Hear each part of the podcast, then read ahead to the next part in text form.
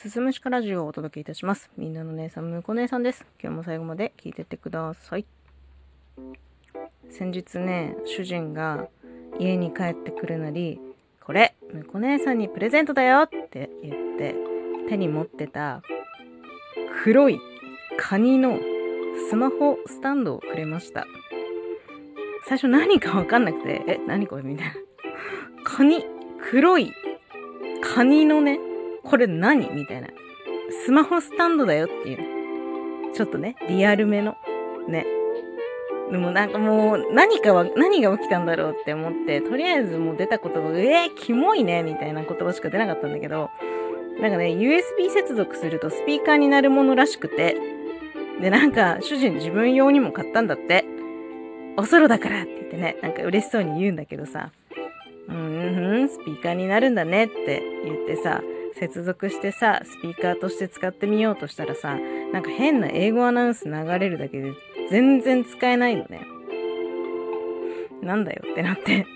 で、スタンドとしても、こう、こうね、カニが、こう、爪を上にこう、ぐっと伸ばしてる形状になってるんだけど、その爪の部分に、こう、挟めて立てるみたいな感じなのよ。爪の部分にスマホを挟めて立てるんですよ。か横置き専用なんだよね。私あんまり横で使わない、動画見るときもスタンド使わないでスマホリングで立ててるので、出番ねえなと思って。だからインテリアとして今ね、テレビのところに置いてあります。黒くて、デカめで、リアルなカニのオブジェが今テレビのところに鎮座してますね。主人がね、突然くれるプレゼントっていうのはこういうものが多いんですよ。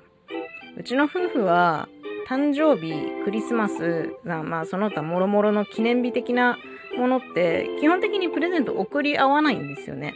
なんかその時欲しいものがあったら、なんか欲しいものある？ああ、今ちょっとこれ欲しいかなとかって言ったら、まあリクエストするみたいな感じのスタイルなんだけど、私自身は欲しいもの自分で買いたいんですよね。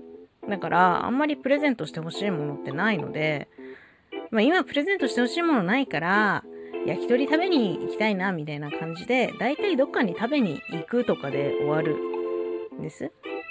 で、まあ逆に私が主人に何かプレゼントするときっていうのは、まあ、主人も何もね、基本的に欲しがらないんですけど、なんか自分で買わないものお財布とか、キーケースとかはだいたい2、3年に1回ぐらいあげてますね。なんかそれがボロボロだとちょっと見たくないので、それは私があげてて。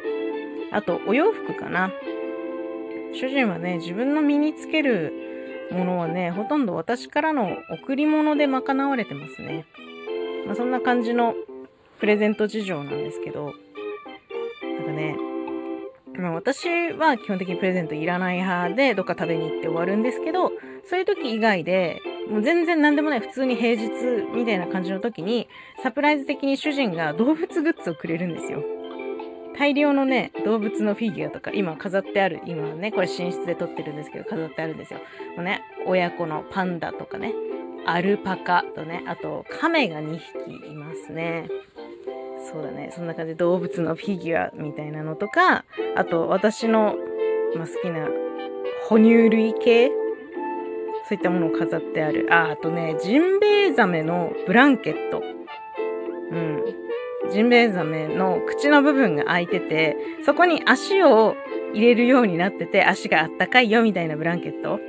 外から見ると、まるでジンベエザメに食べられちゃったみたいなビジュアルになる、ちょっと面白グッズなんですけど、なんかね、それはね、主人自分用にワニバージョン買ってて、なんか嬉しそうにしてましたね。あと、まあ私たちは猫を飼っているので、猫グッズもたくさん過去にもらってますね。で、まあ今回に関してはカニですよ。まあ、今までは好きな動物だったんですよ。私は基本的に哺乳類が好きなんで、哺乳類が多いんだけど、まあジンベエザメはちょっと別なんだけど、ね、突然の甲殻類にね、戸惑いを隠せません。うん。主人からのプレゼントでそろそろ動物園ができるなっていうふうにはちょっと思ってたんですけど、これはもう、まあ、次に水族館を作らなきゃいけないなっていうふうに思ってますね。で、もうすぐ結婚記念日来るんですよ。7周年目。うん、どうしようか迷ってますね。主人に何をあげようか。そして主人は、今度は何かくれるんでしょうか何の動物でしょうか？カニの次、エビかな？何かな？それをちょっと予想しながら待ってみたいと思います。最後まで聞いていただいてありがとうございます。また次回もよろしくお願いします。